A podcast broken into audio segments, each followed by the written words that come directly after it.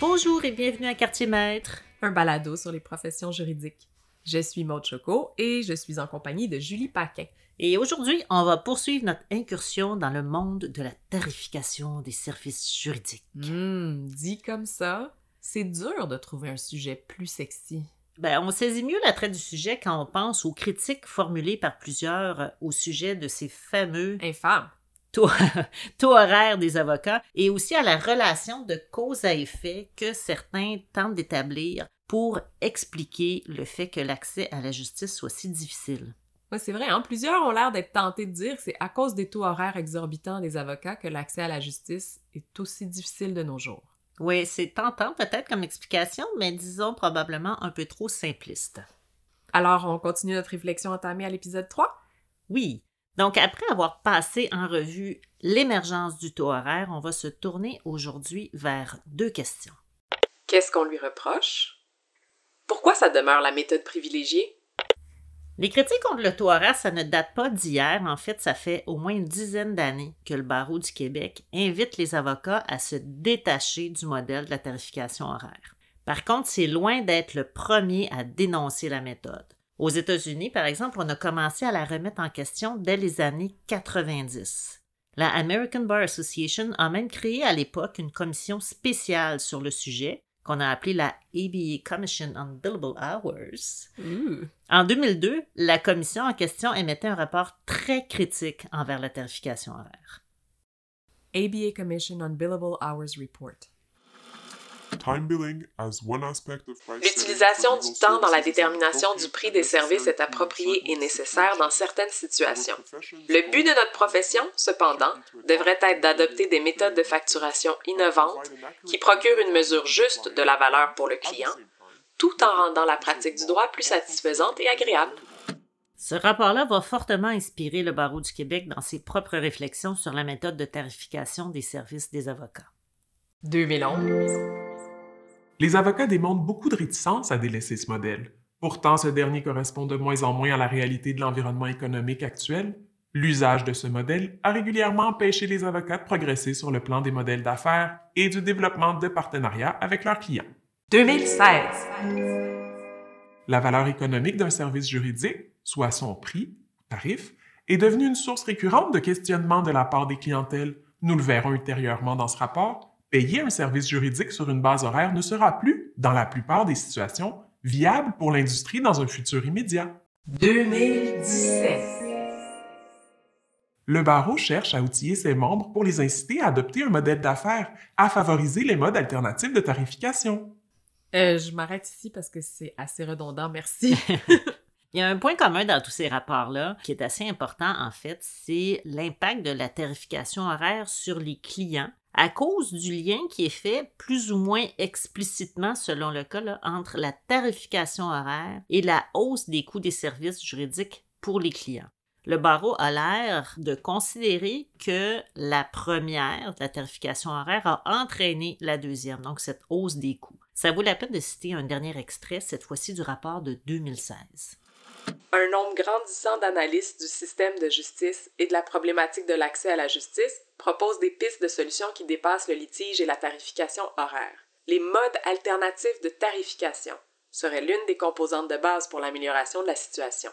Les conclusions des rapports de l'Association du barreau canadien et de la Royal Melbourne Institute of Technology convergent dans une même direction. En effet, les deux organismes conviennent qu'il faut délaisser la structure de coûts actuellement en vigueur et adopter des pratiques novatrices.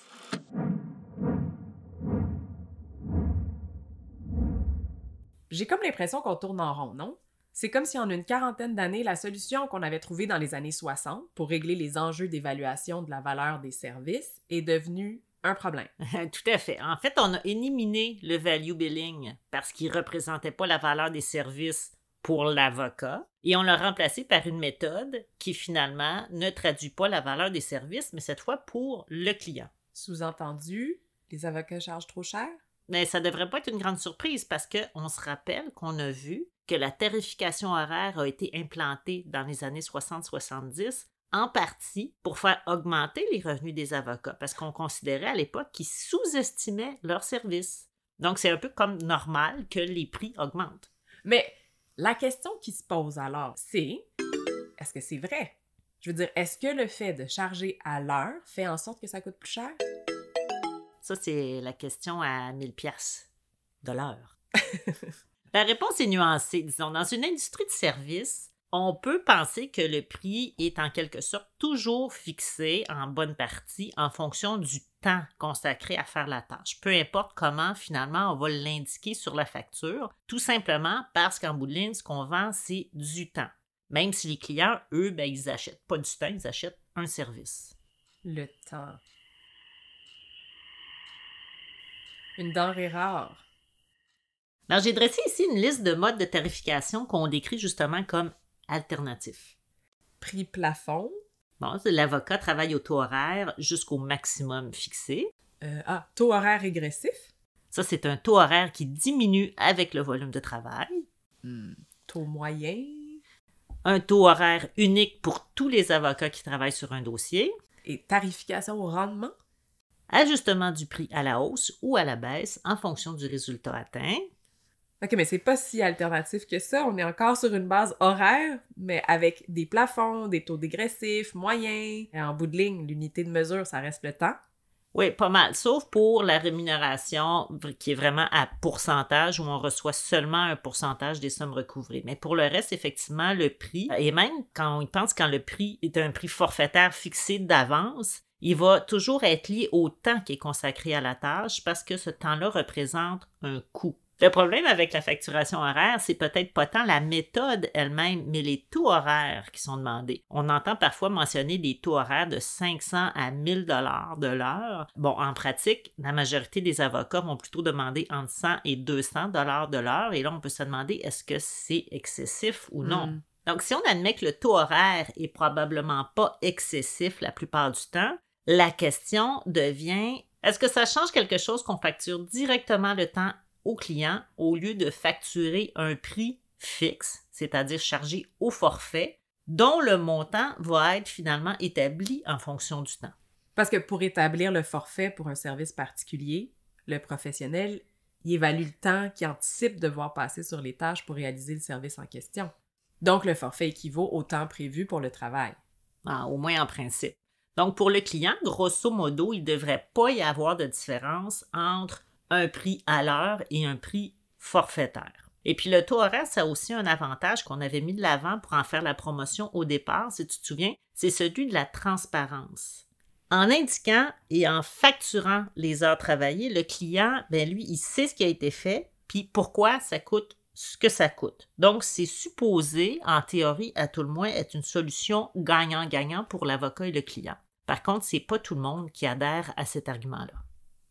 Maître Nicolas Daou? Moi, ma première observation que je fais à ce commentaire-là, c'est un argument qui a été développé par des avocats qui bénéficient des avocats. Si tu demandes à un client s'il est en faveur des taux horaires, je m'étonnerais énormément que tu sois en mesure de trouver un client qui va être favorable à cet élément-là parce que ça lui donne aucune forme de prévisibilité. Même dans un contexte où lui, il cherche à, structurer une démarche d'affaires qui est basée sur les flux de trésorerie. Puis c'est, je veux dire, c'est essentiellement c'est le fondement de toute démarche d'affaires, c'est d'assurer c'est qu'est-ce qui rentre, qu'est-ce qui sort. Quand tu as un dossier à taux horaire, tu aucune espèce d'idée. Fait qu'à tous les mois, c'est une surprise. Fait que moi, la question du taux horaire, c'est comme c'est une tarification qui est définitivement à l'avantage des avocats. Je vois que le barreau est donc pas seul à critiquer le tarif horaire. oui, effectivement, euh, un des problèmes du tarif horaire, c'est le manque de prévisibilité. Quand on achète un forfait, on sait ce que le service coûte. On peut voir dès le départ si on peut se permettre de se le procurer ou non. Et par la même occasion, on peut aussi magasiner le meilleur forfait. Donc, ça permet au client de comparer les prix, de se faire une idée de ce que ça devrait coûter en principe. Donc, une meilleure transparence au niveau du marché. Mais si on revient au prix, en bout de mandat, une fois que tout le travail est fini, est-ce que la somme que le client va dépenser est vraiment différente d'une formule à l'autre? Ben, certains disent que oui, justement à cause du deuxième des avantages liés à la méthode et qui est mentionné par Maître Dao. je pense que ça a quand même sa place, mais selon moi, c'est définitivement une tarification qui est avantageuse pour l'avocat. C'est parce qu'il n'y a pas besoin de se casser la tête, puis il n'y a aucun incitatif à euh, améliorer ces processus. Il n'y a aucun incitatif d'être efficace ou efficient dans son travail. Parce qu'au final, lui, il va facturer ce qu'il va facturer. Fait que la journée qu'on a plus d'imputabilité sur la façon qu'on facture, c'est là qu'il va y avoir des gains. En ce moment, il n'y a pas une très grande forme d'imputabilité. Le seul contrôle qu'il y a, c'est lorsqu'un client décide de contester sa facture puis s'en va en arbitrage. On a déjà dit qu'une des caractéristiques de la facturation par taux horaire, c'est justement que ça implique aucun risque pour les avocats. Mais pour les forfaits, Plusieurs pensent que le professionnel, c'est lui finalement qui va se trouver à assumer le risque de dépassement de coûts dans le sens où si l'avocat a mal évalué le temps requis pour un service et que ça prend plus de temps que prévu, il peut pas charger plus cher au client. Ça, donc, ça incite le professionnel à être le plus efficace possible. Oui, c'est tout le contraire en fait de la dynamique avec la facturation horaire qui, elle, peut inciter à faire du temps. Donc à facturer même si c'est pas vraiment nécessaire. Et ça, ben, c'est un enjeu qui n'est pas propre aux avocats. Ça va être la même chose pour d'autres industries de services où on facture à l'heure. Par exemple, votre garagiste indique une heure de travail sur la facture. On sait pour combien d'heures on paie, mais on ne sait pas si toutes les heures étaient nécessaires pour réparer ce qui était à réparer. Et donc, on ne sait pas si le prix est vraiment justifié par le travail. Est-ce que le garagiste a été efficace ou est-ce qu'il a passé plus de temps qu'il aurait dû, justement pour pouvoir augmenter son revenu? Mais en plus, dans le cas des services juridiques, on parle de services dont le résultat est intangible un acte de procédure, un contrat, si on compare ça à un muffler ou des freins neufs. Euh, donc à ce compte-là, en théorie, c'est à la fois plus facile d'ajouter des heures que le client peut difficilement contester parce qu'il n'y a aucune idée du temps que ça mm-hmm. prendrait normalement. Et, et c'est en même temps aussi plus difficile de justifier les heures chargées, exactement pour la même raison que le client a justement aucune idée du temps que ça devrait prendre. Oui, alors qu'en théorie, si les avocats facturaient un prix fixe, ils seraient incités à être plus efficaces et même le plus efficace possible pour réduire leurs coûts au maximum et donc faire le plus de bénéfices possible sur le prix demandé. Et ils pourraient éventuellement offrir des meilleurs prix.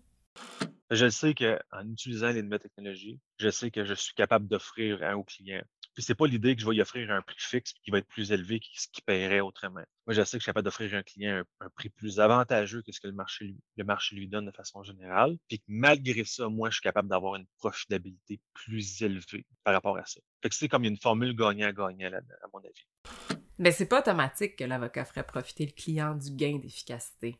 Ben non, parce que les avocats pourraient aussi décider de garder les profits qui découlent d'une plus grande efficacité pour eux-mêmes à moins que quelque chose de l'extérieur les motive à baisser les prix. il me semble que l'argument en faveur des forfaits qui considèrent que les forfaits impliquent des coûts moins élevés pour les clients n'est pas toujours exact. Dans les cas où le temps requis pour les services n'est pas évident à calculer, on pourrait aussi penser que l'avocat va se ménager une marge, hein? donc qu'il va fixer un forfait plus élevé au cas où. Autrement dit, en théorie, s'il fait bien ses devoirs, L'avocat, il va fixer le prix de façon à y inclure une marge pour couvrir une partie du risque de dépassement. Et plus le risque qu'il perçoit est élevé, plus la marge va être grande. Et plus la marge est grande, plus, si le dossier va bien en fin de compte et requiert pas trop de temps, le client risque de payer en bout de ligne plus cher que ce qu'il aurait payé s'il avait payé à l'heure. C'est une bonne observation, Maud. En fait, le gros problème avec les forfaits, c'est justement la difficulté de prévoir. Et c'est en partie pour ça qu'ils sont encore peu utilisés à l'heure actuelle. En fait, on va les voir surtout pour certains services très précis. Maître Éric Beauchesne. Tout ce qui s'approche d'un service qu'on peut présenter comme un produit, quand je disais incorporer une compagnie, là, avoir des statuts de base, des règlements généraux de base, puis avoir un numéro ou un nom de compagnie, ça, on sait qu'on peut faire ça en regard des frais gouvernementaux qui sont payables, puis des honoraires que nous, on a évalués comme étant sur une base très presque statistique cette fois-là, pas tant empirique, mais presque statistique. On peut dire ben, qu'à tel montant, on est capable de s'en sortir puis on fait un profit sur cette opération-là. Dès qu'on peut s'approcher de quelque chose qui ressemble à un produit, on le fait. Enregistrer une marque de commerce, selon qu'elle se fait Canada, États-Unis ou Amérique du Nord ou Amérique du Nord, Europe ou Amérique du Nord, euh, Europe, Asie. On est capable de forfaiter parce qu'on connaît les coûts qui sont facturés par les instances euh, gouvernementales ou les autorités qui gèrent ces affaires-là à travers les juridictions. On est capable de faire des forfaits avec ça. Mais ça, c'est que ça s'approche d'une logique de produit. Alors que quand on reste dans le service d'individus, de justiciables, d'intervenants dans une opération juridique, qu'elle soit transactionnelle ou devant les instances, on perd un peu le contrôle de cette capacité-là, à moins de vendre toujours, toujours, toujours, toujours, toujours le même forfait. On en voit aussi des forfaits en matière de litige, notamment en droit criminel et aussi dans d'autres domaines, comme par exemple pour des services comme les mises en demeure ou des préparations pour des audiences ou petites créances. Mais on en voit rarement dans des cas plus complexes, justement parce que le risque est vu comme très difficile à évaluer et donc à quantifier. Mais en plus, en litige, c'est pas seulement l'avocat et le client qui sont impliqués. Il y a d'autres personnes comme les décideurs, l'autre partie, qui ont un impact sur le déroulement du dossier, sa longueur, le temps de travail requis. Ben oui, exactement. Donc, entre un forfait et un taux horaire, ça va vraiment dépendre des cas et aussi éventuellement des préférences du client. Est-ce que le client veut de la certitude et de la prévisibilité et payer une prime pour ça ou est-ce qu'il est prêt à plutôt assumer un petit peu de risque pour peut-être payer moins cher en bout de ligne? Et aussi, j'imagine, est-ce qu'il fait confiance ou non à l'avocat dans l'utilisation de son temps et pense que le taux horaire peut être à son avantage, ou bien il aime mieux pas prendre de chance?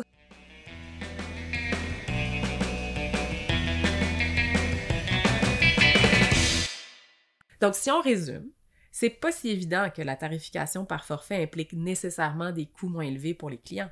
Pas nécessairement, non, à cause justement de ce caractère imprévisible. Par contre, je dois dire que l'argument de l'imprévisibilité me semble parfois avoir le dos un peu large. Comme Maître Daoum confiait qu'à son avis, il y aurait vraiment moyen d'élargir grandement la gamme de services offerts à forfait. Sauf que ça exigerait de se questionner sur nos manières de faire et sur les façons d'être plus efficaces pour mieux servir le client.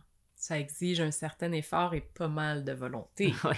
Alors qu'avec le tarif horaire, on n'a pas de pression pour être plus efficace. Certains vont même jusqu'à dire que la tarification horaire, en fait, ça pénalise les avocats efficaces parce que celui qui est efficace, il va arriver à faire la même tâche en moins de temps, donc il fait moins d'heures, donc il fait moins d'argent pour la même tâche que l'avocat qui est moins efficace. C'est la fameuse théorie qui veut qu'il y ait un conflit d'intérêt intrinsèque dans la facturation horaire. En fait, le client aurait intérêt à ce que l'avocat travaille vite et bien, mais l'avocat, lui, aurait plutôt intérêt à pas être trop rapide parce que le plus de temps il a sur sa feuille de temps, le mieux il va se porter en bout de ligne. Je suis pas convaincu que les avocats sont pas capables de placer les intérêts de leurs clients en premier, comme ils sont censés le faire d'ailleurs. Je veux dire, je comprends le raisonnement en théorie. En pratique, je veux bien croire que ça s'applique peut-être à certains, là, cette idée de conflit d'intérêts intrinsèque à la facturation horaire, mais je serais pas prête à dire que tous les avocats mettent leur intérêt en premier. En tout cas, pas ceux avec qui je collabore. Ben, D'autant plus que ceux qui le font, on peut penser qu'ils vont finir par avoir une réputation en conséquence qui va les rattraper. Mais quand on parle d'incitation à améliorer l'efficacité, il y a l'avocat individuel, mais c'est important aussi de comprendre qu'il y a une dimension collective, organisationnelle qui entre en jeu. Qu'est-ce que tu veux dire?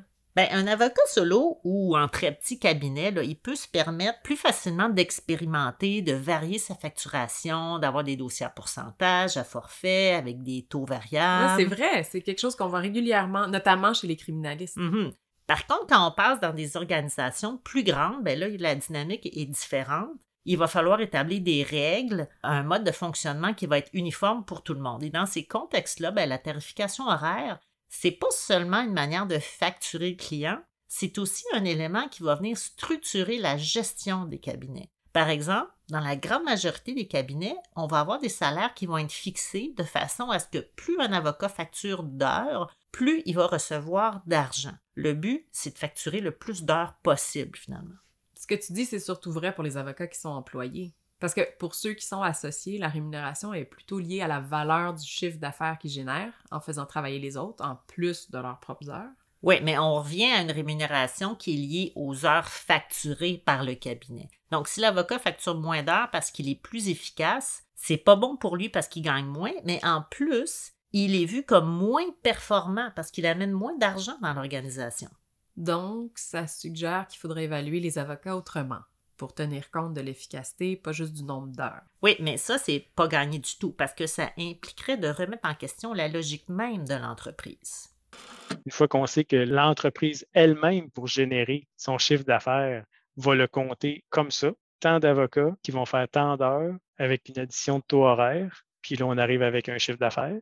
C'est un système qui va s'auto-suffire du côté du fournisseur de services, c'est-à-dire qu'on y voit plein d'avantages puis plein de logique parce que c'est facile à administrer. Additionner des quantités, établir un taux horaire qui va être empirique souvent, qui va être basé sur un peu ce qu'on pense que ça vaut dans un marché X un avocat de telle année d'expérience ou de tel nombre d'années d'expérience. Ça incite pas justement à développer autre chose comme ça, des perspectives d'auteur, d'articles juridiques, de conférenciers, même je dirais de recherche, de s'impliquer dans d'autres domaines pour aller plus loin de la recherche et développement au sein de l'entreprise, parce qu'il y en aurait à faire vraisemblablement, même dans notre sphère d'activité à nous. de la R&D, c'est pas juste bon pour manufacturier.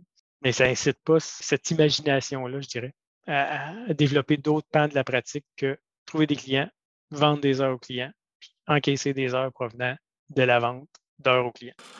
On comprend qu'à partir du moment où on organise la gestion d'un cabinet autour du tarif horaire, il n'y a pas vraiment d'incitatif à investir pour améliorer l'efficacité ou dit autrement pour faire plus en moins de temps parce que d'une part, ben, ça prend du temps de changer un modèle d'organisation et de gestion. Et donc, ça va diminuer le temps disponible pour faire des heures facturables à un client.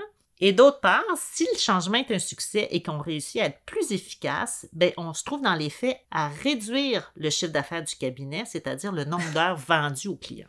J'ai comme encore l'impression qu'on tourne en rond. Dissocier le chiffre d'affaires du facteur nombre d'heures, c'est essentiel pour créer un incitatif aux organisations à améliorer l'efficacité, mais améliorer l'efficacité, c'est une condition préalable pour que la facturation à forfait devienne attrayante. Euh, oui, il y a une sorte d'impasse. Si on veut aboutir à l'adoption des forfaits, il faut passer par l'étape d'améliorer l'efficacité. Mais pour arriver à améliorer l'efficacité, il faut des conditions qui offrent un incitatif aux avocats à vouloir améliorer leur efficacité. Et pour ça, c'est nécessaire de dissocier le chiffre d'affaires du nombre d'heures. Sauf que c'est pas l'avantage des cabinets de modifier comme ça leur évaluation de leur chiffre d'affaires. En effet, le gros problème, c'est qu'en gros, les cabinets trouvent encore leur compte avec le système. Du côté des clients, il n'y en a pas tant que ça des clients qui peuvent faire pression sur les avocats pour les pousser à changer leur manière de faire. On a certains clients institutionnels, l'État, qui vont avoir un certain pouvoir pour exiger des changements, mais c'est quand même limité. Et le reste de la clientèle ne peut pas faire grand-chose. Et c'est ainsi que ça fait 20 ans qu'on en parle et que rien se fait. Exact. Donc, tant que la pratique est rentable pour les acteurs qui ont les moyens de la repenser, elle ne va pas changer tant que le système craque pas, ben, il n'y a rien qui bouge.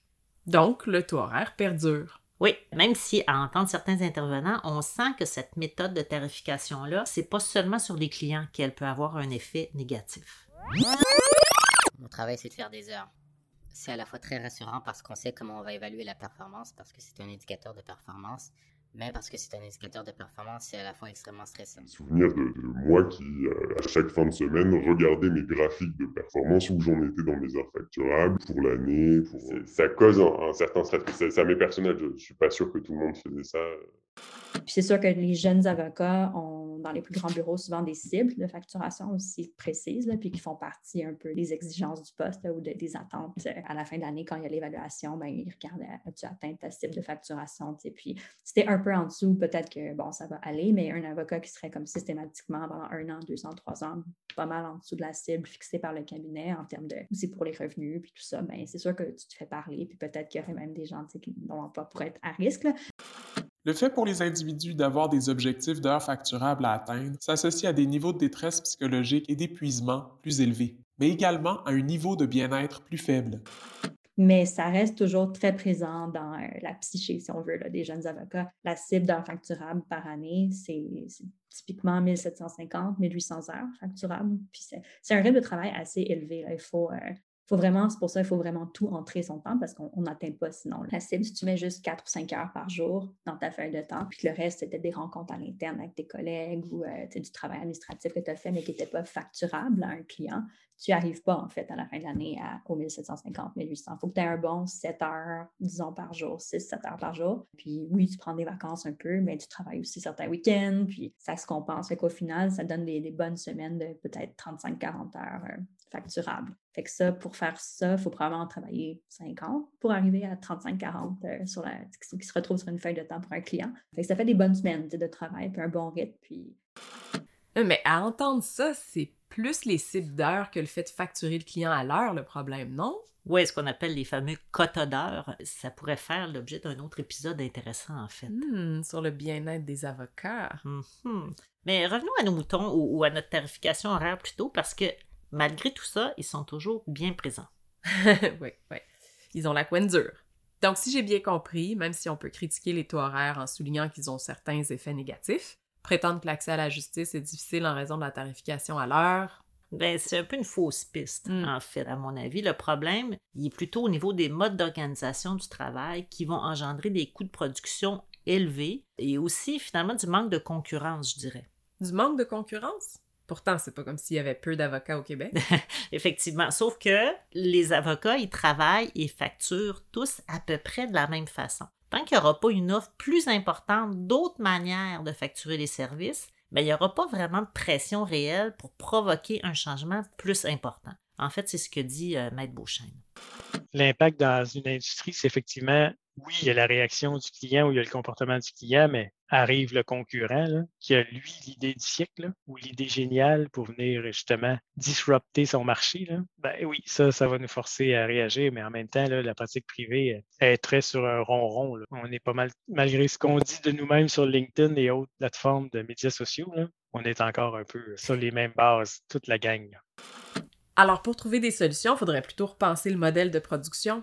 Ah, un peu comme Ford a révolutionné la production de l'automobile pour arriver à en fabriquer une abordable pour monsieur, madame, tout le monde. C'est intéressant ton parallèle avec Ford puis les chaînes de montage parce que, tu sais, il y a quand même beaucoup de gens qui pensent encore que le droit, c'est impossible de le produire dans une chaîne de montage. Non. C'est fait main, comme de la broderie. Ou du macramé. Mmh, du macramé, ça, ça fait longtemps que j'en ai fait. Oui,